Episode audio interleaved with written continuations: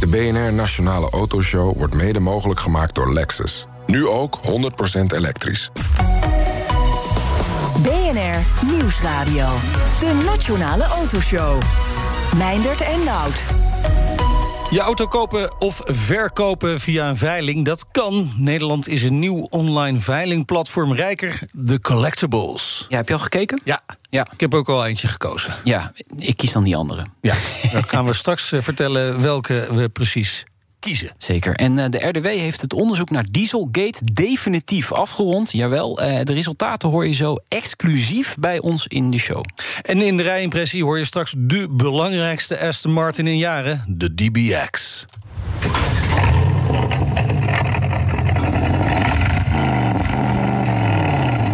Ja, Het is een soort hongerige beer. ja. geluid vers van de pers. Jeetje. Woensdag opgenomen. Ja, ik was erbij. Was een leuk uitje. hè? ja. Ja, bij, de, bij even Ja. langs natuurlijk, in, eh, in Hilversum. Ja, dit is de V8, hè, de, Ja. de eh, 4 liter grote V8, eh, twin turbo... eh, ontwikkeld door Mercedes AMG. Dat hebben ze niet zelf gedaan, dat moet er wel even bij zeggen, Aston Martin. Maar ja, dit, dit moet hem gaan worden, hè? Ja, een SUV die het succes van Aston Martin moet gaan worden. De cash cow. Ja. Ja, even een driftje op het asfalt gelegd. dat moet ook kunnen, Dat was toch? gewoon lekker. Ja, zeker. Dankzij Kroijmans in Hilversum hebben we dus die DBX kunnen testen. Straks meer, maar eerst gaan we naar dit. We hebben contact op dit moment met Han ten Broeke, voorzitter van de BOVAG. Welkom in de uitzending. Goedemiddag, heren. Ja, samen met de rijvereniging is zojuist de verkoopprognose voor volgend jaar vrijgegeven. Zeg het maar, waar komen jullie op uit? Eh, met, met alle slagen om de arm die iedereen natuurlijk nu heeft vanwege corona... weten we echt niet hoe het er volgend jaar precies bij zal eh, hangen, de vlag. Denken we dat we op 400.000 uh, nieuw verkochte auto's gaan uitkomen. Ja, dat is toch aanmerkelijk lager dan we de afgelopen tien jaar hebben gezien. Ehm, natuurlijk ietsje beter, een plusje ten opzichte van dit rampjaar. Ehm, maar gemiddeld gesproken 10%, eh 10 minder verkoop van nieuwe auto's. Ja, 10% minder, dat klinkt heel heftig... maar ik vind 400.000 nog best wel meevallen eigenlijk. Hè? Want dit jaar is eh, bijgesteld naar 350.000. Ja, dit jaar gaan we min 20 procent. nou, als je daar de helft van overhoudt, van wat er dit jaar minder gebeurt Ja. vanwege corona. Dat is echt geen goed nieuws hoor. Ik bedoel, als dat Nee. meevalt, ja, dan Ja. eh, hebben jullie binnenkort geen programma meer. Want, eh, Nou ja, laten we dat niet hopen. trek. Maar ehm, waarom ik zeg dat het meevalt, is dat, dat, dat je ook zou kunnen beredeneren. En u zegt terecht, hè, we weten wat we weten en eh, wat er nog komt, dat weten we niet. Maar eh, eh, het zou nog wel eens veel minder kunnen zijn, gezien de enorme ontslaggolf die er ook nog aan kan komen natuurlijk. Economisch eh, is corona nog lang niet klaar met ons. Nee, goed, goed, punt. Eh, we gaan natuurlijk de effecten in de economie pas merken, helemaal merken. Op het moment eh, dat zeg maar, NOE 3 ook afloopt. Dat zal Ja. midden volgend jaar zijn. En wellicht dat de schaduw vooruitgeworpen wordt door de werkloosheidscijfers. Ehm, maar goed, wij gaan even uit. We, we bewegen mee met zeg maar, de BNP-ontwikkeling, zoals hier is voorspeld wordt door het Centraal Planbureau. We kijken er ook zelf naar met een extern bureau. Ja, en dan zit je met 400.000 auto's. Ja, moet je even wel wezen. Dat is ongeveer wat we in de jaren 70 ook aan nieuw verkoop hadden. Ja. Alleen toen was het wagenpark amper de helft zo groot. We Ja, gaan naar ja. 10 miljoen auto's. Ehm, ja, dit jaar min 20, volgend jaar min 10. Ga er maar aan staan als je ondernemer bent. Ja, precies. Wat, wat zijn de gevolgen voor, voor die sector? Ja, die gevolgen zijn toch wel groot. Ehm, eh, natuurlijk eh, zitten ondernemers die met lage marges werken... en dat is bij nieuwverkoopauto's is dat sowieso het geval. Die gaan natuurlijk liquiditeitsproblemen eh, ondervinden. Ehm, eh, tegelijkertijd moeten ze die transitie eh, gaan doen naar elektrisch. Nou, elektrisch zien we natuurlijk ook een heel apart beeld. Hè. 2021 had het jaar, zou het jaar moeten zijn... van de doorbraak van elektrische auto's. De overheid wil ook heel graag ehm, dat er meer elektrisch wordt verkocht. Dit jaar zien we 12% extra, volgend jaar verwachten we 20%. Dat heeft overigens vooral te maken met het feit dat fabrikanten ook enorm gaan duwen. Eh, die ehm, toch een industrie eh, aan het worden. Die willen graag eh, dat er veel elektrisch wordt verkocht. En dat is goed voor hun CO2-doelstellingen. Nou, ehm, maar dat gaat dan met name zakelijke gebruikers. al bedrijven met grote vloten die hebben aangekondigd elektrisch te gaan doen. Nou, dan met ABN AMRO die hebben gezegd, we gaan ons hele, hele wagenpark CO2-neutraal maken. Daar zitten die, eh, zitten die verkopen. Niet En veel minder bij de particulier. Ik, ik wil u vragen om goed, goed in de microfoon te praten. Want af en toe valt u een klein beetje, beetje weg. Misschien als u daar heel goed op let dat het dan uh, meevalt. Uh, wat betreft die elektrische auto's. Hè, want jullie verwachten daar dus een groter aandeel van. Uh, 20 procent. Terwijl de bijtelling omhoog gaat van 8 naar 12 procent. Ga, gaat die verhoging van die bijtelling dan een minder groot effect hebben dan vooraf misschien gedacht? bijtelling gaat omhoog. Um, aantal, de, zeg maar de nieuwklaas van die auto's waarvoor dat uh, beschikbaar komt ook. dus het totale aantal uh, waarvoor, je die subsidie, waarvoor je die bijtelling gaat ook veranderen. Waarom wij denken dat die toch omhoog gaat, is omdat met name uh, bedrijven die met uh, zitten, dat die meer in 2021 meer elektrisch gaan verkopen. En het zit juist niet bij de particulier. Nou, daar hebben we deze week natuurlijk um, eh, de hele discussie gehad over dat eh, potje. Waarbij uh, zeg maar voor de nieuwverkoop van elektrische auto's 4000 euro beschikbaar was. En voor de occasions 2000 euro. Ja, de overheid heeft dat potje vanwege succes gesloten. Maar ze wil ze haar succes bereiken volgend jaar. Dat is eigenlijk een tegengestelde ontwikkeling. Dus precies op het moment dat die particulier met alle onzekerheden die in de economie zitten, werkloosheidscijfers, we hadden het er net al over, bereid is om elektrisch te gaan rijden, ja. sluit het potje. Ja, dat is eigenlijk tegengesteld beleid. Ja, precies. Wat u betreft gaat het potje ongetwijfeld omhoog en groter worden. Ja, en uh, gaat er nog veel meer gebeuren. En eh, vanochtend in het FD heeft u opgeroepen om het hele uh, belastingssysteem voor auto's dan maar op de schop te gooien. Hè? Wat is precies het plan? Nou ja, kijk, het, wat ik heb gedaan is, ik heb gewoon eens een analyse gemaakt. Ik zie die net en dan kijk je ernaar. Um, en, en het, het, systeem van autobelastingen piept en kraakt in zijn voegen. Uh, dat, dat, waar, wie je ook spreekt, of naar de kant staan van de schatkist uh, die uh, eh, 19 miljard eh, per jaar moet binnenharken uit die auto, terwijl ze 6 miljard teruggeven aan wegen en wegenonderhoud. Uh, dit jaar hebben ze verminderde DPM-inkomsten en, en lagere accijns van een klap, een coronaklap moeten verduren van zo'n 2,4 miljoen. Ja, helaas, uh, meneer Ten Broeke, we begrijpen het beeld van, eh, van uw verhaal... maar de, de kwaliteit van de lijn is dusdanig slecht... dat u eigenlijk gewoon niet te verstaan bent meer. Uh, dus dat zou ook zonde zijn als uw woorden in lucht zouden opgaan. Maar het, uh, de boodschap is duidelijk... en mensen kunnen in ieder geval nog het Financieel Dagblad erop nalezen... wat de plannen zijn. Hartelijk dank, Han Ten Broeke, voorzitter van de BOVAG. De Nationale Autoshow. Ja, dat is vanwege corona natuurlijk, hè, meneer Ten Broeke. Op afstand, uh, Nout, het is niet anders. Helaas, gelukkig, gelukkig is onze volgende gast wel veilig en wel hier in de studio achter een spatscherm. Maarten Book, adjunct divisiemanager voertuigregelgeving en toelating bij de RDW. Welkom. Welkom, goedemiddag. En de reden waarom jij hier bent is na vijf jaar heeft de RDW deze week het onderzoek naar Dieselgate in Nederland afgerond. En daar gaan we met je over praten. Uh, ja, klaar, afgerond. Opgelucht?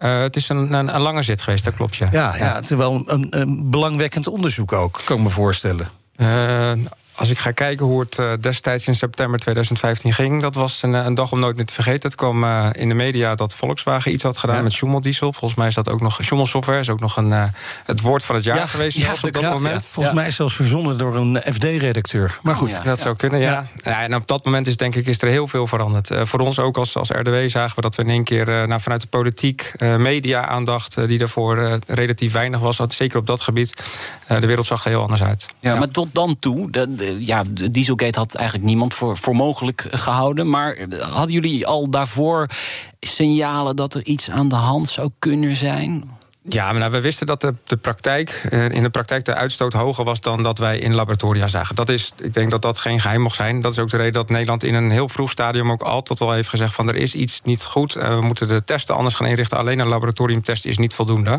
Ja. En op die manier zijn we ook al in een vroeg stadium in, in Europa en in Genève, waar de regelgeving wordt gemaakt, zijn we gaan duwen om te zorgen dat er in ieder geval ook vanuit Nederland wordt gezegd, we moeten de regelgeving aanpassen. En dat de praktijk testen veel belangrijker zijn dan alleen maar die, die eenmalige test in het laboratorium. Ja, en toen Dieselgate uitbrak, toen dachten jullie, nou nu moeten we echt onderzoek gaan doen. Uh, toen Dieselgate uitbrak, toen was er een situatie dat uh, Volkswagen in de spotlight stond. Uh, Volkswagen die, had software die herkende dat ze werden getest. Dat de Volkswagen op een testbank stond. En wij zijn toen aan de slag gegaan met al onze voertuigen... waar wij een emissiecertificaat voor hebben afgegeven. En zijn wij nagegaan of daar vergelijkbare software... of vergelijkbare acties worden gedaan door de, door de fabrikanten... waar wij een goedkeuring voor hebben afgegeven. Ja, en dat waren 30 auto's? Ja, wij zijn gestart in, in, in 2016 met 30 voertuigen, ja. ja. Onder de loep genomen. Wat doe, wat doe je dan? Wat, wat ga je dan precies onderzoeken? Nou ja, we zijn, we zijn begonnen eerst gewoon uh, simpelweg de vraag te stellen. Um, ook vanuit. Aan de fabrikant. Aan de fabrikant van joh. Toen, hebben jullie vergelijkbare software? Nee, ja, wij weten van niks. Nee, precies, maar goed, daar staat in ieder geval zwart op wit. Dus ja, dat, precies. Ja, zo zijn okay, we begonnen. Okay, toen hebben we gezegd, nou ja, dankjewel. En toen zijn we uh, begonnen op onze eigen testbaan in Lelystad... om de voertuigen te testen in, onder, onder praktijkomstandigheden. Om te kijken van wat, doet die, wat doen die voertuigen nou eigenlijk in de praktijk. We wisten wat ze deden natuurlijk in, in het laboratorium. Want daar hebben wij een goedkeuring op afgegeven. Dus die waarden wisten we. Maar nu willen we zien wat ze onder de praktijkomstandigheden doen. Ja, want even voor de, voor, voor de volledigheid. Jullie geven een type goedkeuring af voor een auto. En dan mag die auto in heel Europa op basis van die type goedkeuring verkocht worden. Ja. Zo, zo, zo werkt het. De weg ja. ook. Exact. Ja. De, het is sterker nog, het is al zo, wij hebben hem getest, um, goedgekeurd... en dan doen de andere lidstaten zijn dan verplicht... tenzij ze echt uh, steekhoudende argumenten hebben... maar zijn ze verplicht om de voertuigen op een, op, in binnen het lidstaat te registreren. Ja. Dat klopt. Ja. Dan even terug naar dat onderzoek, hè, want er zijn drie fases in dat onderzoek. Waar begint het mee? Nou ja, die, die 30 voertuigen. Ja, uh, dus de die voertuigen kiezen. waar wij, uh, waar wij mee begonnen zijn... waar wij de, de, de goedkeuring voor hebben afgegeven... die zijn we uh, gaan testen om vast te stellen of er ook een soortgelijke testherkenning in zat, zoals Volkswagen dat had gedaan. Ja, Zo zijn hoe, hoe, ziet die test er dan uit? Is, is dat met, met nerds met uh, laptops uh, erbij, maar gewoon inpluggen en zoeken naar software? Of gaat dat echt gewoon op basis van die praktijktest en hey, er klopt iets niet? Maar ik kan me voorstellen dat je ook echt naar die software op zoek gaat. Ja, maar daar, daar hebben we de kennis niet van. Okay. En zeker op dat moment was het allemaal nog onduidelijk. Uh, wat het nou precies was, ja. behalve dan dat er testherkenning was. Wat wij daadwerkelijk hebben gedaan is van... kunnen wij daadwerkelijk aan het feit wat aan de achterkant uit die pijp uitkomt... Ja. fysiek meten wat er aan de hand is. En zien we daar uh, gekke dingen ontstaan. Oké, okay, dus je kunt niet met 100% zekerheid zeggen van daar is mee gesjoemeld met die software uiteindelijk. Want dat, het kan ook iets anders zijn, precies, eventueel. Ja. Nou, de complexiteit van, van emissie en de emissiesoftware is enorm. Ik denk dat het misschien wel het moeilijkste onderdeel is van een, van een auto als het gaat om het aansturen van emissie. Uh, dus wat wij hebben gedaan is daadwerkelijk gaan testen op de baan op onze testbaan. En aan de achterkant meten wat, wat de uitstoot is. En op basis daarvan uh, vaststellen van... hey, uh, zit hier nou een, een, zo'n groot verschil in dat we kunnen concluderen... Ja. dat het neigt naar sjoemelen. En dat, dat begon met 30 uh, dieselauto's. Hebben jullie er al snel een aantal kunnen wegstrepen? Ja, gelukkig wel. Schil zich, hè? Ja, nee, we hebben in principe vastgesteld dat bij die 30 die wij getest hebben... dat daar vergelijkbare activiteiten als dat Volkswagen had gedaan... dat dat niet aan de orde was bij die 30 voertuigen. maar wel zagen we bij 16 voertuigen... nou, in ieder geval op zijn minst opmerkelijk emissiegedrag... om dat zo maar even te zeggen. Okay. En, dat, en dat was voor onze reden om uiteindelijk op basis daarvan... Uh, verder te gaan met het onderzoek. Oké, okay, maar wat, wat is opmerkelijk emissiegedrag? Kun, kun je dat duiden? Ja, uh, hoge uitstoot. Uh, onder bepaalde omstandigheden een lagere uitstoot. Terwijl als, als het een warme start, koude stad... om even een, ja, ja. een vergelijking mm -hmm. te maken... dat die onder een koude start uh, een hogere uitstoot heeft... terwijl ten opzichte van een warme start... hoe kan dat? Dat zou eigenlijk niet zo moeten zijn. Dus op zijn minst opmerkelijk. Oké, okay. en van die 16 hebben jullie er ook weer dan 14 kunnen wegstrepen. Op basis waarvan dan? Op basis van gesprekken. Uh, van ze, ze konden het uitleggen, ja, de fabrikanten. Uiteindelijk uh, hebben we de testresultaten overlegd aan al die fabrikanten. Ja? En daar hebben we gezegd, joh, dit is wat wij zien. Wij hebben daar op zijn minst vraagtekens bij. Kom het maar uitleggen. Dus we hebben in ieder geval een internationaal gezelschap... in Zoetermeer op ons hoofdkantoor bij de RDW op bezoek gehad. Met Japanners uh, die, die, die met vertalers kwamen. Uh, Amerikanen die er waren, Italianen. Oh, oh. Hebben jullie goed over de lunch nagedacht? bij die afspraken? ja, ja, precies. Ja. Bij de Frans wat wijn op tafel. Ja. Ja. ja, maar ook vertalers. Er zaten ook daadwerkelijk ook vertalers bij... om te zorgen dat je ook gewoon de exacte woorden gebruikt. Dat wij ook aan onze kant gewoon de juiste informatie kregen... als het gaat om wat wij aan de fabrikanten vroegen. Oké, okay, maar ben ik toch wel benieuwd ja. naar die uitleg. Hoe, hoe, leggen ze ja. zoiets uit? Met heel veel bewijsmateriaal. Ja. Uh, vooral een overload aan data. Uh, foto's, uh, nou ja, allerlei statistieken, meetresultaten vanuit alle kanten.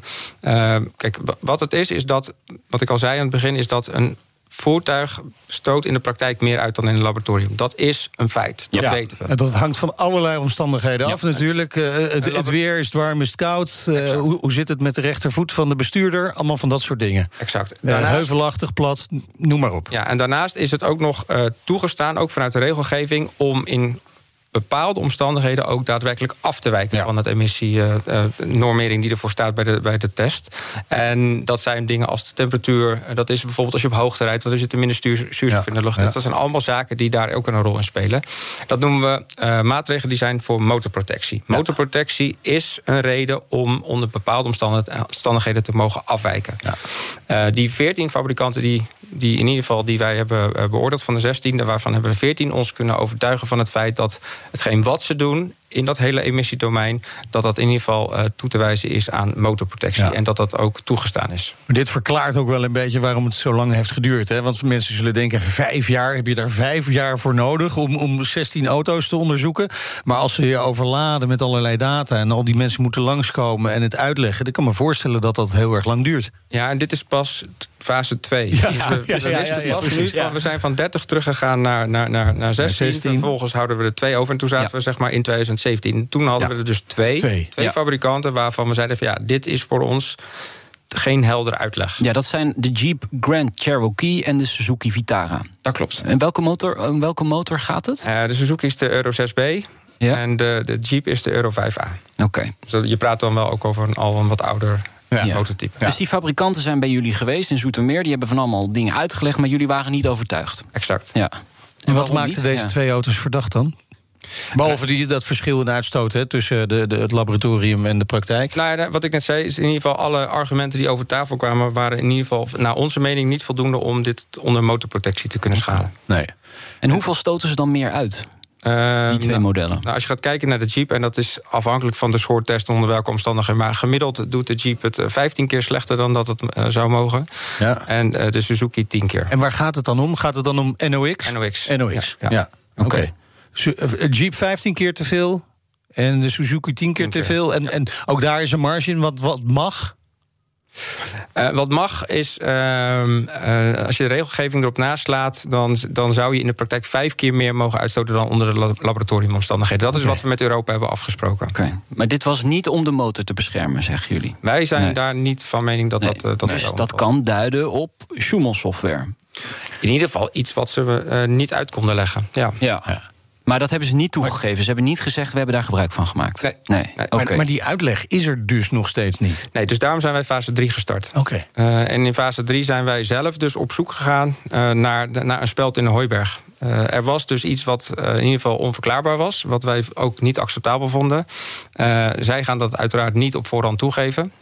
dus wij zijn zelf op zoek gegaan. En daar in fase 3... Nou ja, ik zeg altijd tegen mijn kinderen...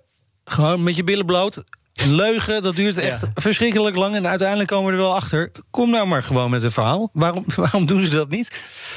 Nou ja, de gevolgen zijn, uh, kunnen enorm zijn. Ja. En uh, je praat natuurlijk ook over, over gigantische... Want het gevolg kan zijn dat jullie uh, de toelating terughalen. Ja, op het moment, nou ja, goed, op het moment dat het, het probleem niet wordt hersteld...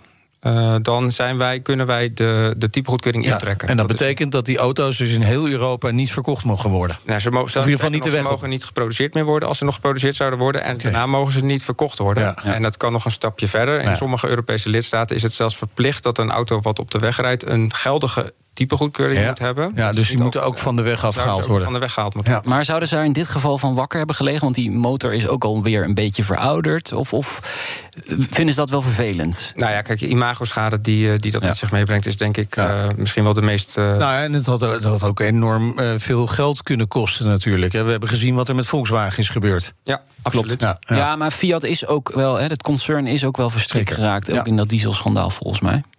Maar goed, jullie zijn dat gesprek aangegaan met Suzuki en Jeep. En ja, er moest dus een oplossing komen. Wat, wat is de oplossing? Uh, de oplossing is een, is een software-update.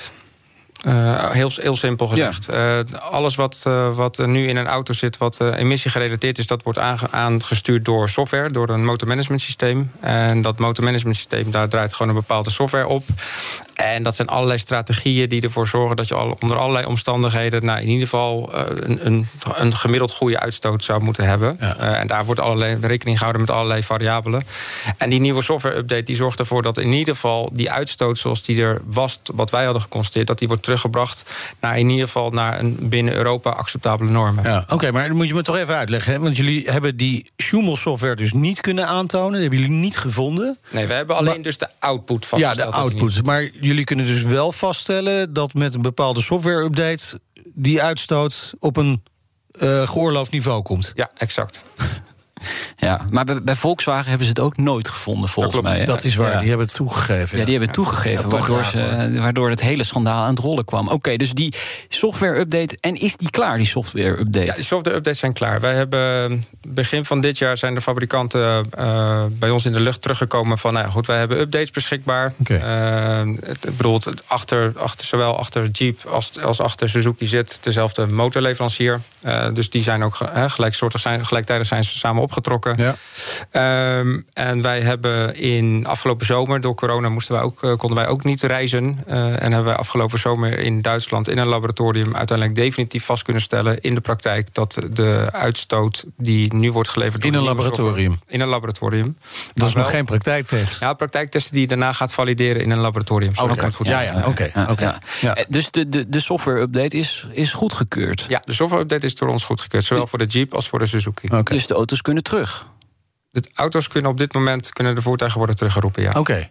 En dat gaat in Nederland om iets meer dan 700 auto's? Ja, het gaat om. Uh, ik heb even nagaan. Er, gaat om, er kan wat gewisseld zijn, natuurlijk. Import-export, ja. maar rond ja. de 300 voertuigen. Uh, wat, wat, betreft de Suzuki in rond de 400 voertuigen. Ja. En, en, en, maar het gaat natuurlijk om al die auto's in Europa, in Europa die verkocht zijn. Dat zijn er veel meer. Dat zijn er, zijn er eerder duizenden. Uh, en in, waarschijnlijk in het geval van Suzuki dat het okay. dat maar, maar nou moeten die auto's moeten dus terug naar de garage. Die moeten software-update krijgen. Alleen een terugroepactie in Nederland is niet verplicht. Dat klopt. Dus wat schieten we ermee op? Nou ja, kijk, wat je ziet is dat uh, we hebben dat. Je kan, je kan het een terugroepactie noemen. Vaak zie je dat fabrikanten of de garagehouders. Dat Positief draaien. Yeah. Uw ja. auto krijgt een update. Yeah! Ja, exact. Uh, dit is overigens dat en dat, en dat, eerder, nog aangepast worden. Ja. Het is eerder gebeurd bij Suzuki. Uh, okay. Met een vergelijkbare actie. En daar zagen we dat wel dat rond de 98% van de mensen dat hebben teruggeroepen. En dat is gemiddeld ja. heel erg goed. Ja, okay. maar je kunt het positief draaien. Maar de vraag is of het voor de, voor de eigenaren van die auto's wel zo positief is. Want vaak zien we toch dat auto's dan minder gaan presteren op het moment dat die software-update wordt doorgevoerd.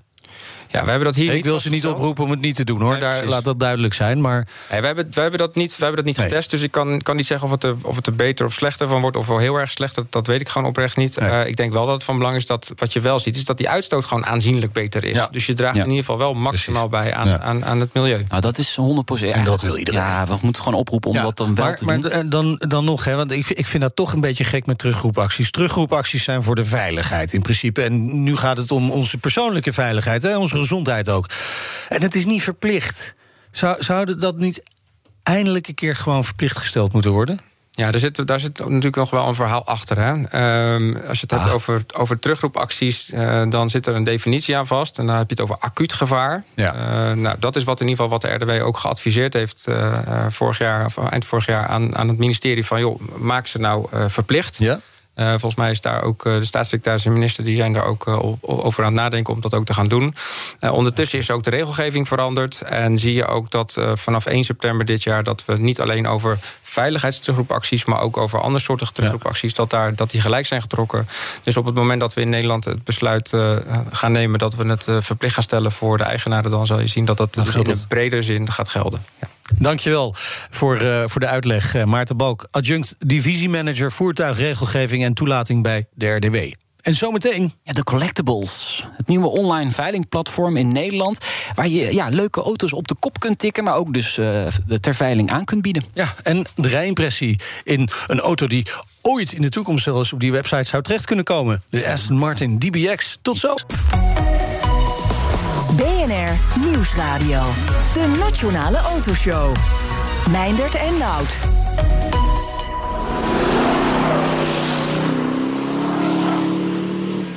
Ja, daar gaat hij. De DBX. Zonder twijfel het belangrijkste Aston Martin in jaren. Hij komt hier wat bescheiden over. Ja, dat is bescheiden. Ja, we hebben nog wel wat andere audio ja, liggen hoor. Zeker, dus blijven luisteren. Het is misschien de redder in nood van Aston Martin. Je hoort het allemaal straks in de rijimpressie. Maar eerst. Ja, de Collectibles. Het uh, online veilingplatform zag deze week het levenslicht. Je kunt je auto daar dus uh, te koop zetten of verkopen via een veiling. Ja, en we gaan erover praten met Joris Rozen, medeoprichter van de Collectibles. Welkom. Leuk Dankjewel. dat je er bent. Ja, en Wouter, die is er toevallig vandaag niet. Dat nee. is op zich wel fijn, want Ja. Hij is jouw partner. Ja. Ik heb hem erbij gevraagd, ja. Ja, waarom in godsnaam? Ja, als je iets doet, dan moet je het goed doen natuurlijk. En ehm, nou ja, we moeten wat autokennis natuurlijk hebben. Ehm, bereik is ook wel Ja. belangrijk. Want uh, nou, Nout sprak zich net leuk. Die zei een verleidingswinkel in plaats van een veilingswinkel. Ja, ja, ja, ja. Dat is natuurlijk ook een beetje, nou, dat is hartstikke leuk als we een mooi aanbod hebben. Maar dan moeten we ook zorgen dat het gezien wordt. Ja. Eh, nou, daar is eh, Wouter natuurlijk goed in. En ik ken Wouter al een jaar of tien, mede hierdoor eh, deze show, waar ik hem ooit heb ontmoet in een vorig leven. En eh, ja, fijne vent om mee te werken. Dat jullie beamen als het goed is. Dus Ja, dat, is, eh, dat is Wouter zeker. Dus Ja. eh, wat dat betreft had je geen, geen betere kunnen vinden, denk Ja. ik. Ja, maar, en, en Nout en ik hebben het er uitgebreid over gehad... of we dit onderwerp wel op, op de agenda wilden zetten. Hè, omdat Wouter erbij betrokken is. Maar we vonden het zo interessant. We dachten van, nou, dan doen we het een keer. Ja. Op het moment dat Wouter er niet is... kwam goed uit deze week. en Want, het is mijn schuld. Dus Ja, en het is jouw schuld. Dus we gaan jou buitengewoon kritisch aanpakken. Ik moest wel meteen denken aan Bring It trailer. Dat, dat dacht ik wel gelijk aan. Nou, Daar lijkt het- terecht. ja. Daar moest ik ook Ja. aan denken. Ja. Ehm, en het verbaasde mij dat dat, eh, eh, dat dat nog niet in Nederland was. En ik heb dat nou, de afgelopen jaren vaak genoeg aan mensen voorgelegd... waarvan ik dacht, die zouden dat kunnen introduceren. Ja. En, en die deden dat niet. Ja, en uiteindelijk ga je het dan zelf doen. Ja, maar dan moet je toch even uitleggen wat dat is. Want niet iedereen zal dat Ja. weten. Bring a Trailer is eh, een beetje wat de naam zegt. Het is eh, vrij pretentieloos, laagdrempelig. Eh, in Amerika, ik denk initieel door de afstanden... zij bestaan een jaar of 12, 13... eh, was het letterlijk dat. Een garage sale, daar stond alleen een auto dan. Ja. En dan bracht je je trailer mee. En deed een bot erop en dat ding nam je mee. Inladen maar. Ja, inladen. en Bring a Trailer. Nou ja, Ja. En dat begon Heerlijk. eigenlijk als een grap, maar dat, dat, dat liep volledig uit de klauwen. En wat zij anders deden, is dat ze eh, doorlopend veilingen hebben. Dus niet één keer in drie maanden. Eh, veel meer foto's, eh, goede beschrijvingen. Ook als er iets mis is met een auto, joh, zet het gewoon erop. Maak het niet mooier dan het is. Ehm, nou, en dat, en dat is het ging eerst in Amerika natuurlijk de afstand, maar op een gegeven moment merkte je gewoon dat mensen liever dat doen dan dat ze uh, via eBay te vergeefs ergens heen rijden. Dus dat, dat was er enorm succesvol. En uh, het is ook gewoon echt leuk om te lezen en naar te kijken. En dat, dat hebben wij geprobeerd te vertalen Ja. naar de Nederlandse markt. Maar eigenlijk dus een veilingssite voor en door autoliefhebbers. Ja, van voor door uh, autoliefhebbers zeggen wij. En, en kijk, veiling is niet het doel. Hè. Wij, wij willen uh, die, die koop en, en verkoop zo transparant mogelijk maken. Mhm. Ja, en wat is de meest transparante manier? Een veiling. Is, is een veiling. Ja. Vraag en aanbod. Ja. Uh, ja, maar dan ben ik nog wel benieuwd. Wat komt er dan op de collectibles? Wat is volgens jullie een collectible? Ja, nou, we hebben geloof ik 20 minuten nog. Dus uh, misschien moeten we zo meteen een Dauphine verder gaan. Maar nee, collectible gaat natuurlijk heel breed. We hebben het, we hebben het samengevat als auto's die je niet nodig hebt, maar wel wilt hebben. Hm. Uh, kijk, in principe, uh, als je rationeel bent, dan heb je alleen een Corolla nodig met vier cilinders en 90 pk. En dan, dan zouden we allemaal heel tevreden ja, kunnen dan zijn. kom je van A naar B. Super, helemaal goed. Ja. En alles Ja. wat meer cilinders heeft, uh, gekke kleur. Ja, dat, dat zien we al genoeg hier op de weg rondrijden, Nou ja, dus zullen we dat- zeggen. dus Ja. het is vaak de auto voor erbij. Uh, wat ik zei, iets meer cilinders, iets meer kleur, uh, iets minder Een beetje vrolijkheid in je leven, ja, toch? Ja, ja, dus... dus uh, Het gaat de komende weken alleen maar regenen. Dus het is wel prettig Ja. als je dan Ja. met iets leuks kunt Ja, vervoeren. maar en dan wil je natuurlijk type auto's. Nou, wij noemen dan op de site zeggen we hè, van, van 205 GTI tot Ferrari eh, F40. eh, van, van Panda 4x4 in originele staat tot, eh, nou, noem maar, noem maar iets op, een Honda NSX. Ehm, ja, het, een beetje het gekke spul, mits netjes, onverprutst. Eh, het liefst met een goed verhaal. Ik moet zeggen, we zijn woensdag hebben we gelanceerd. We krijgen heel veel verhalen, uh, maar we zijn wel op zoek naar de goede verhalen. Ja. Uh, he, want, ja. Want, want, ja, hij is van iemand geweest, ik weet niet precies van wie en, en, ja, en van hoeveel mensen. Okay, dus, dus uh, inderdaad, het verleden van de auto is ook belangrijk. Ja, ja, en dat, het liefst natuurlijk een leuk verhaal, maar met een goede documentatie. Ja, ja. ja. ja. Maar de, ik heb een auto, ik, ik stel dat aan jullie voor. Jullie zeggen, nou, dat vinden we een leuke auto, die gaan we. ik veilen. weet het niet, nou, het jouw up. Nee, ik denk dat hij er nog net niet is. hypothetisch. Up, up, hartstikke leuk ding. Hartstikke leuk. Up je GTI. Alsjeblieft. dat die van mij Stuur is. Ja, GTI, nee, dat niet. Nee, nee maar het verhaal is dat Nout met zijn lange lijf erin kan. Dat is ongeveer dat heeft het verhaal. misschien voor iemand ja. waarde inderdaad. Nee, maar inderdaad, je, op de site zit een, een aanmeldformulier, stuur je gelijk wat foto's mee... en dan zien we al heel snel, oh, ja, is, dit, is dit gek of niet? Ja. Uh, Oké, okay, dus jullie gaan ook echt wel goed kijken... naar welke uh, auto er wel op mag en welke niet. Ja, en dat is enorm uh, voer voor discussie. Ja, hebben, een soort welstandscommissie. Ja, wij hebben intern hebben wij een, een groepsapp Collectible or Not. En die gaan we ook op eh, Instagram uiteindelijk doorvoeren. Okay. Uh, ja, wat is collectible? Dat, dat is voor iedereen natuurlijk uh, een verschillend verhaal. Maar uh, ja, het is, als ik nu kijk, we hebben dus in 48 uur... we zijn woensdag om 4 uur live gegaan. Dat is nu minder dan 48 uur geleden. Ja. Meer dan 50 aanmeldingen gehad. Okay. En hoeveel van daarvan hebben jullie afgewezen? Uh, nou, we zijn nog steeds mensen aan het terugbellen. En, en dan vragen we wel om aanvullende documentatie. Okay. Uh, maar er zitten echt wel hele leuke dingen tussen. En, en ja, ook auto's die voor die mensen misschien heel collectible zijn. Ja. Um, maar nee, er zitten echt wel leuke auto's tussen. Ik, ik, ik, zou bijna een oproep doen om ook wat, wat minder bijzondere auto's te sturen. Want we Oh. krijgen echt hele bijzondere auto's. Nou, noem, eens, noem eens wat dan. Want... Ja, we kregen vanochtend een meneer gesproken, een, een ISO Rivolta uh, Fiora, is zeg ik dat goed? Er zijn 123 van in de wereld. Oh, wow. Waanzinnig ding. Ja. Ja. die is zo bijzonder. Uh, ja, dan moet je natuurlijk wel verwachting managen. Van, gaan wij die erop zetten? Ik denk het wel. Want het Ja. ding klopt helemaal. Het is fantastisch. Ook een ontzettend leuke kerel. Uh, valt een beetje binnen mijn expertise. Ik ben, ik ben, ik ben net als Wouter uh, een veertiger inmiddels. Uh, dus dat betekent dat mijn kennis begint bij de jaren 80 Ja. en later. Ja, ja. Dus deze is uit 69. Maar je ziet en alles ding klopt. Ja, hoe leuk is dat? Um, Maar die zet je erop. En dan, dan, wel, ja. die, dan kunnen mensen kunnen bieden. Maar er, er is wel een bodemprijs. Je gaat niet voor 5000 euro die auto verkopen natuurlijk. Nee, Dus dat klopt. Nee. dat klopt. Nou ja, dat kan. Uh, kijk, je hebt ook mensen die zeggen: ik moet er vanaf. Dan zet je hem no reserve. Zet Oké, dat kan ook. Ja. Tuurlijk, tuurlijk. Ja, dat kan. Uh, als je echt haast hebt. Of, of zeg je, joh, ja, ik, ik heb zoveel vertrouwen in die auto, dat komt goed. Zet je hem no reserve erop. Maar uh, in principe stellen mensen een minimumprijs in. Wat je natuurlijk bij bijna iedere veiling hebt. Ja. Die is niet zichtbaar. Ehm, dat moet wel een reële minimumprijs zijn. Dus dat, dat is natuurlijk wel of voer voor discussie. Van wat is een auto waard? Ehm, ik weet niet of het programma om van onschatbare waarde kent. Ja. Nou ja, vier experts in een kamer en die vinden allemaal iets van een, van een kavel. En dat Ja. is ook het leuke aan het programma. Wat wij doen, wij brengen 500 experts in, in, een, ka- in een kamer. En die gaan allemaal tegelijk bieden. Ja. Dat is natuurlijk wat een veiling doet online. Uh, maar ja, wat is iets waard? Ja, dat is altijd een goede vraag. Dus, maar inderdaad, een minimumprijs. En als die daarboven uh, geboden wordt, dan heb je een winnaar. ja. En als het eronder ligt, wat gebeurt er dan? Dat hopen we natuurlijk niet, maar dat kan gebeuren. Dan brengen we toch de hoogste bieder en de, de verkoper met elkaar in contact. Okay. En dan kijken of we alsnog misschien een overeenkomst kunnen, uh, kunnen bewerkstelligen. Uh, dan heeft in ieder geval de, de, de verkoper toch iets meer gevoel over wat zijn auto nou eigenlijk waard is. Want ja, je kunt wel een bepaald plaatje hebben, maar als er 30, 40, 50 mensen serieus op je auto hebben geboden, wat natuurlijk meer is dan normaal gesproken je Ja, aan die deur krijgt. Ja. Um, ja, dan denk ik dat dat op dat moment de marktwaarde is. Ja, en wat denk je? Denk je dat uiteindelijk mensen meer uh, voor hun auto krijgen... Door, doordat er geveild wordt, omdat mensen tegen elkaar op gaan bieden? Ja, dat is wel grappig. Ik, kijk, we zijn net begonnen in Nederland. Uh, wat je ziet bij de klassieke veilingen hè, in, in de grote hallen, waar ik ook wel eens ben geweest, van, van, van Bonhams en precies, Sotheby's. ja, waanzinnig. Daar krijg je natuurlijk geen- toch dat spelletje van, ja, ja, als je ziet dat iemand 25.000 euro op een auto biedt, dan is die dat blijkbaar waard. Dus dan bied ik ook 250 euro meer. Dus uh, als ik keek bij Bring a Trailer in Amerika, um, zag je dat wel gebeuren. Ook uh, Cars and Bits is een andere variant daar. Ja. Ook met een autojournalist erbij. Dat mensen dan toch iets meer bieden dan ze vooraf uh, hadden verwacht. Maar goed, die garantie kun je natuurlijk nooit geven. Dus dat, dat moet je ook eerlijk in zijn. Ik denk wel dat als je een hoog pot op een auto krijgt... of als je een, een marktconforme prijs krijgt... dan is het via een veilingmechanisme. Mm. Mits je uh, natuurlijk voldoende potentiële kopers Ja. en bieders hebt. Dan moet je bereik hebben. Maar is, is dat dan de belangrijkste reden om te gaan veilen? Want je kunt die auto natuurlijk ook op Marktplaats of Autoscout 24 zetten. Ja, nou ja, goed. Um, jullie hebben natuurlijk al deze mensen hier aan tafel staan. Ik, er is een nationaal auto-onderzoek over hoe lang het duurt voordat een auto wordt verkocht. En uh, ik geloof een, een courante auto, dus een Golf, Ja. die is geloof ik 30 dagen is de staattijd. Ja. Uh, dat is een auto waarvan iedereen weet dat die waard is. Bijzondere auto's, en dat zijn de auto's die wij leuk vinden waar we het over hebben, dat is in zes maanden.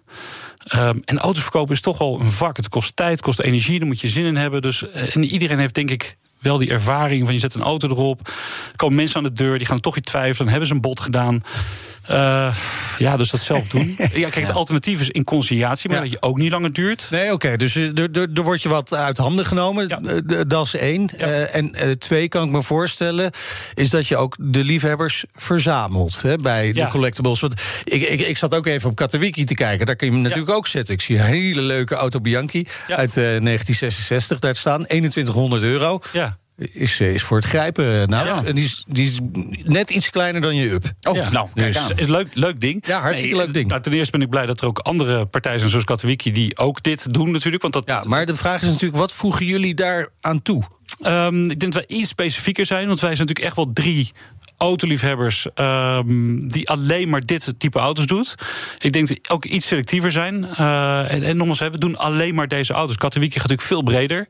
Ehm, het doorlopende manier van presenteren. Uh, want dat is natuurlijk ook een ding. Hè. We, hebben doorlopende veiling. Dus nou ja, kijk, tegelijkertijd ga naar de site, zie het verschil. Ehm, ik denk dat je het gevoel, toongebruik, de mensen die erachter zitten, zo onderscheiden wij ons. ja. Nou ja, wat je misschien wel gaat krijgen is natuurlijk dat mensen uh, elkaar een beetje gaan uh, ja, oppoken om die prijs kunstmatig omhoog te brengen. Ben kun je daar iets tegen doen? Nou ja, als mensen elkaar gaan oppoken, graag. Dat is voor mij ja, het veilingconcept. Maar je bedoelt. Dat ik mijn eigen familie uh, even bel van jongens. Ja, nou, ook kijk, even. Kijk, we hebben, dat, we hebben dat in onze algemene voorwaarden hebben we dat wel vastgelegd dat dat niet de bedoeling is. Nee. Je kunt dat tot op zekere hoogte ook controleren aan de hand van IP-adressen. Kijk, ja, weet je, nou, als jij tegen je vriendin zegt: ga jij even onder een ander mailadres zitten bieden wat er kan gebeuren, is dat zij dus uiteindelijk jouw auto koopt. Ja, En dan moet ze ook nog commissie betalen. Ja, nou ja, uh, succes. Waarschijnlijk kan ik dan dus- zelf de portemonnee ook nog trekken, inderdaad. Ja, dus dan heb jij je auto verkocht aan je vriendin... en zij moet ons een keer commissie betalen. Ja, nou ja, ja, dus, dus ik, kijk, je kunt het niet tegenhouden, maar, maar wat win je ermee? Nee, nee precies. Dus dat uh, zo veel mogelijk proberen uit, uh, uit te sluiten. Hoe, hoe verdienen jullie het geld uiteindelijk? Wat, ja. Ja, dat vind ik ook wel interessant. Ja, um, te weten. uiteraard moeten wij er ook iets, iets aan overhouden, dat klopt. nou, de, de verkoop verkoper betaalt niets. De kopende partij die betaalt. En dat is een commissie van 6%. Wat ja, in veilingland natuurlijk best wel laag is. Want wat is normaal in veilingland? Ja, op 10, soms zelfs 20. Uh, bovendien zit er dan geen plafond aan. Dus als jij een auto van, van, van uh, 3, 4 ton koopt, dan, ja, dan stijgt dat gewoon door. Wij hebben een plafond van 6000 euro opgezet. Okay. Uh, met een minimum van 300 euro. Dus ook als je jouw up gaat veilen bij ons, dan is het minimum 300 euro. Want ja, wij zijn gewoon twee, drie dagen bezig om die auto goed te beschrijven. Ik verwacht er niet veel van, Nout. nou, dank. Ah, Nout zei een up. Ik, ik noemde de GTI. Dus ja, nee, die heb ik niet. Ja. Nee, maar goed. De slow motion. Ja, dus, dus dat is ons model. Wij, wij, wij rekenen 6% commissie voor de, voor de kopende partij. Oké, oké. En ik, ik zit nog even aan de, aan de kopende partij te denken ook. Hè. Wat, wat is nou een slim moment? Want ik zat natuurlijk al wel een beetje begeerlijk te kijken op ja, uh, de website. heb, jij, heb jij er een uitgekozen ja, die trouwens? M5 natuurlijk. Oh, jij wil die M5 Touring. Ja, die Touring, of niet? Ja, maar wat ik heel sterk vind is dat dan uh, ook uh, bijvoorbeeld de, de schade op de lak wordt wel gewoon in beeld gebracht. Er staan 190 foto's bij. Maar alsof jij 26.000 euro in je zak hebt, dan moet je echt die up eerst verkopen, Nout. Ik zat meer aan die Maserati Grand Sport te denken. Oh ja, die is een stuk goedkoper. Ja, dit is... ja nou, wacht maar. Alleen, ja, precies. Als je, als je hem hebt, nou, deze uitzending de rekening nee, maar, dat zie je natuurlijk ook met veilingen. Is dat, dat in het begin wordt er wel geboden. En dan heb je misschien voor, voor een dag de illusie dat die auto van jou is. Ja. Uh, je ja, ziet vaak... Het laatste bod daarop is 10.000 uh, euro. Ja, maar dat gaat natuurlijk tegen het eind. Gaat dat, waar, waar, de, de, de professionele waar, waar moet dat gaan eindigen dan? Nou ja, kijk, kijk wat volgens dealers zo'n auto zou mogen kosten. Dus ik denk voor zo'n zo'n Grand Sport, dit is echt een hele nette. Ja. Uh, een hele gave kleur. Een van de later gebouwde. Ja, weet je, het is ding... gewoon de prijs altijd op. Ja, nee, joh, ja, kijk, kijk, wat kost die? Ik bedoel, ik denk bij een dealer die vraagt er 50 voor. Dus ik denk dat als, als nu een dealer vraagt 50, als ja. nu naar een dealer rijdt en ik zeg, joh, eh, prima, geen inruil, staat morgen op je bank, dan kost hij ook 40. Dus ja, ja, hij zal ergens tussen de 40 en de 60 gaan, vermoed ik. Dus ik kan heel met een gerust hart 11.000 gaan bieden op dit moment. Tegen mevrouw ja, zegt straks, nou, schat, ik heb een auto geboden. aan een veiling. Ik heb ook wel ik heb ook eens mijn bordje opgestoken aan het begin. Dat ik dacht, ah, nou ja, dan gaat hij toch wel. Alleen als dan vijf minuten stil is, ja, dan word je toch eventjes een beetje zenuwachtig. Maar Leuk. Leuk, ik vind het leuk, ja. ja, we gaan, uh, ik ga ook een keer... Uh, Hoeveel auto's staan er op dit moment op? Nou ja, dat was het ding. Wij zijn volledig onder de radar uh, hebben we dit ontwikkeld. We wilden de eerste zijn en gewoon in één keer live gaan. Niet, niet roepen, we komen, maar we zijn er. Dus dan moet je auto's gaan verzamelen onder de radar. We hebben er nu vijf. Ehm, en dat zal snel gaan groeien. Heel veel succes. Dank, Dank voor je komst naar de studio. Joris Rozen, medeoprichter van The Collectibles. Het autonieuws. Ja, en we beginnen even met uh, groot nieuws wel, uh, Nout, over de Van Mossel Automotive Groep. En ik zeg niet voor niets groot, hè? Nee, uh, dankzij nieuwe overnames is Van Mossel dus nu de grootste dealerholding van, van de Benelux. Hard, man. Ja, ze hebben het dealerbedrijf in België en in Luxemburg overgenomen. En gezamenlijk zijn die autodealers dan weer goed voor de verkoop van ongeveer 23.000 nieuwe auto's per jaar. Dus dat voegen ze dus toe aan, aan wat ze al hebben. Dus ze gaan echt flink groeien nog. En dus ook de grootste nu in, in de Benelux. Kijk Er komt ook uh, nieuws vanaf het uh, mistige Nürburgring... Hè, waar uh, de Formule 1 is neergestreken dit weekend. Maar dit nieuws gaat even niet over de mist. Nee. Nou Nee, ja, de ja. mist, wel een beetje. Beetje, ja. Welke Bull- motor gaat Red Bull Racing nou na volgend seizoen rijden? Nou, Het wordt in ieder geval een geen Mercedes. Nee. Ehm, het, het gaat gewoon niet gebeuren. Dat zegt Hmm. eh, teambaas eh, Toto Wolff. De belangrijkste reden is eigenlijk dat Mercedes... die gaat eh, volgend seizoen eh, vier teams van een motor voorzien. Ehm, en meer dan dat, zegt Toto Wolff, gaat gewoon niet. En daar komt natuurlijk ook nog bij dat hij gewoon helemaal geen motor wil leveren aan eh, Red Bull... omdat dat gewoon een concurrent is.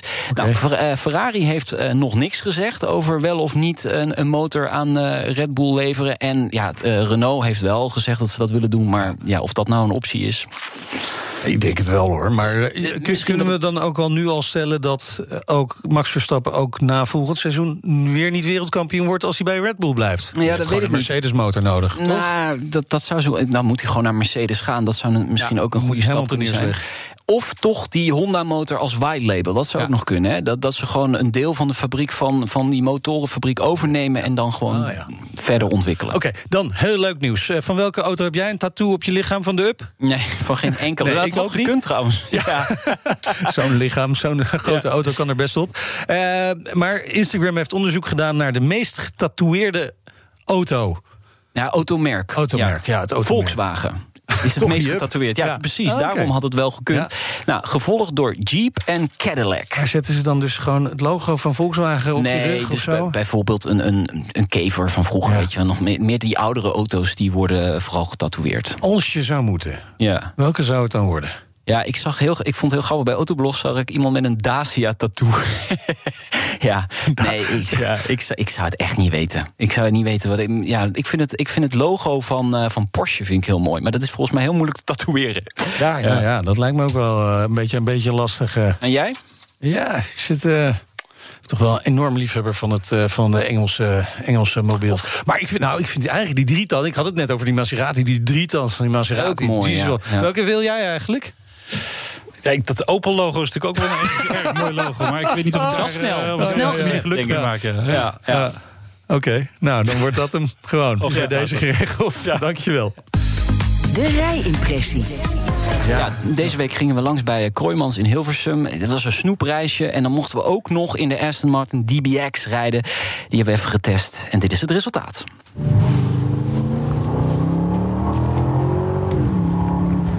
Jawel, een primeur. De allereerste SUV van Aston Martin.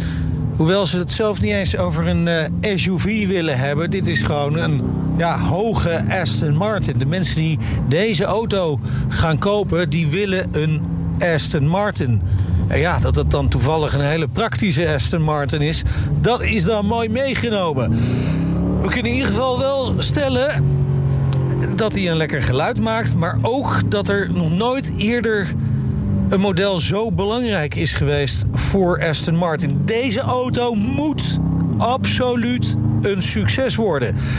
Aston Martin verkeert namelijk toch wel in wat zwaar weer, heeft last van dalende verkoopcijfers en verliezen. Ja, dan kwam er ook nog de coronacrisis overheen. Nou, Lawrence Stroll, hè, de vader van Formule 1-coureur Lance Stroll... Die, die pompte honderden miljoenen in Aston Martin. En eh, ja, deze DBX, die moet die eerste stap naar hernieuwd succes worden. Wordt dit dan ook de redder in nood? Nou ja, eerlijk is eerlijk. Hè? Aston Martin eh, betreedt het SUV-segment behoorlijk laat. Maar je kunt ook zeggen beter laat dan nooit, toch? Maar ja, hè, Porsche kwam ooit met de Cayenne 2002. 18 jaar geleden alweer. Bentley kwam met de Bentayga, Lamborghini wat later met de Urus. Maar die zijn allemaal al wel eventjes op de markt. Dus de mensen die een hele sportieve SUV wilden hebben, die hebben hem al. Wat er wel interessant aan is, en dat maakt deze auto wel weer leuk... Hè, die Cayenne, de Bentley, de Lamborghini... die staan allemaal op hetzelfde platform van de Volkswagen groep. Dus je krijgt gewoon drie keer hetzelfde. Maar met wat details die verschillend zijn. De DBX is helemaal zelf ontwikkeld door Aston Martin. Het staat op een volledig nieuw platform, gemaakt van aluminium. En dat is dus licht. DBX biedt eh, ook meer ruimte binnenin dan zijn concurrenten vanwege de grotere wielbasis. Ruim 3 meter is die wielbasis op een auto van ja, ruim 5 meter. Het is behoorlijk. Hij is wel iets korter, minder zwaar dan die concurrentie. Heeft ook met het aluminium onderstel te maken. En dat is natuurlijk ook weer heel goed nieuws voor de rijdynamiek. En ja, hoe rijdt hij dan? Echt wel heel erg goed. Hij stuurt uber direct. Dat is echt sportwagenachtig van een hoog premium niveau. Het, het, blijft wat mij betreft toch gewoon een SUV. Ze kunnen zeggen wat ze willen dat het een Aston Martin is. Maar uh, ja, met een gewone zullen maar zeggen, tussen haakjes. Want dat bestaat eigenlijk niet Aston Martin, maar een lage Aston Martin. Heb je toch net iets meer rijdynamiek. Maar het komt er wel verdomd dicht in de buurt hoor. Met Aston Martin verwacht je natuurlijk ook wel een uitgesproken design. En iets wat op een Aston Martin lijkt. Nou, de DBX is ook wel echt direct herkenbaar als een Aston Martin. De kenmerkende grill is aanwezig. De achterkant, ja, daar moeten we wel even iets over zeggen. Die is wel gedurfd. Die heeft een ducktail. Nou, kijk gewoon naar Donald Duck en je weet wat een ducktail is. Zo'n opstaande uh, vleugeltje eigenlijk, komt het op neer. Uh, je moet ervan houden. Ik vind hem wel een beetje erg gewaagd. Maar het is ook wel gelijk weer anders dan al die andere SUV's. En dat maakt het ook wel weer leuk. Het interieur is wel heel bijzonder. Wat je misschien ook wel mag verwachten van Aston Martin, van het Uber Premium segment. Alles ziet er top uit. Alle materialen zijn cool. En als je hem dan in dat GT-standje zet, dan voelt het misschien een beetje als een rustige zondagochtend in je favoriete stoel. De open haard staat aan. Je pakt je krantje erbij. En dan ga je heel ontspannen die zondagochtend in met een kopje koffie erbij. Ik kan daar wel aan wennen. Het is een beetje zoals bij mij thuis. Maar dan een paar slagen duurder. De vraag is natuurlijk: is dit een echte Aston Martin? En het antwoord is ja. Zowel van binnen als van buiten, prestaties. Het blijft een Aston Martin. Je krijgt er een grote glimlach van op je gezicht. En het blijft een op en top Britse heer. En dat maakt de DBX begeerlijk. Het is misschien niet eens de allerbeste auto in het segment, maar. Oeh, wat wil je hem graag hebben? Die kwam van heel diep zo. Ja, ja, toen zat ik al een tijdje in die auto. Was al een tijdje aan het rondrijden. En, en, dan parkeer ik hem weer. En dan zie ik daar bij Kroijmans die andere Aston Martin staan. En dan denk ik toch. nee, ja. toch gewoon. Uh, ja, als ik dan een Aston Martin wil, dan gewoon een, een, een mooie... Ja, DB11 ja. Vantage, ja. Hey, en, en, en, toen gingen we ook nog de prijslijst checken. ja, ja. Bijna 260.000 euro. Oei, oei, oei. En deze was nog helemaal aangekleed, dus die ging echt ver daar overheen nog. Ja. Maar wel niet. Het is, het is knap hoe ze dat geluid... Ja, het is gewoon heel goed. Ja, we natuurlijk heel even... Ja. Klinkt ja. allemaal weer zo asociaal, hè, met ja, een Aston Martin. Ja, je hebt een Aston Martin of je hebt er niet. Nog één heel klein dingetje, want dat zat niet in de rijimpressie. Er was ook iets voor, voor honden, hè? Achterin, oh, ja. Oh, ja, ja. de, de hondendouche. Kijk, wat een SUV, daar kun je hond meenemen. Hè. En, deze uh, DBX, die kun je ook echt het terrein in meenemen. Maar wat, ligt er een rubbermat achterin met een douchekop of zo? Of ja, je kunt, je kunt optioneel, kun je bij die rubbermat ook aan de zijkant een douchekop erbij. Dus een douche gewoon gelijk... op de, op de uh, in de klep of douche hem buiten nee, de auto? buiten, buiten hij is voor buiten de auto. maar hij zit in de, je haalt hem buiten de auto, dan kun je je hond afspoelen. Je, je, je laars afspoelen. en, warm, warm, koud water?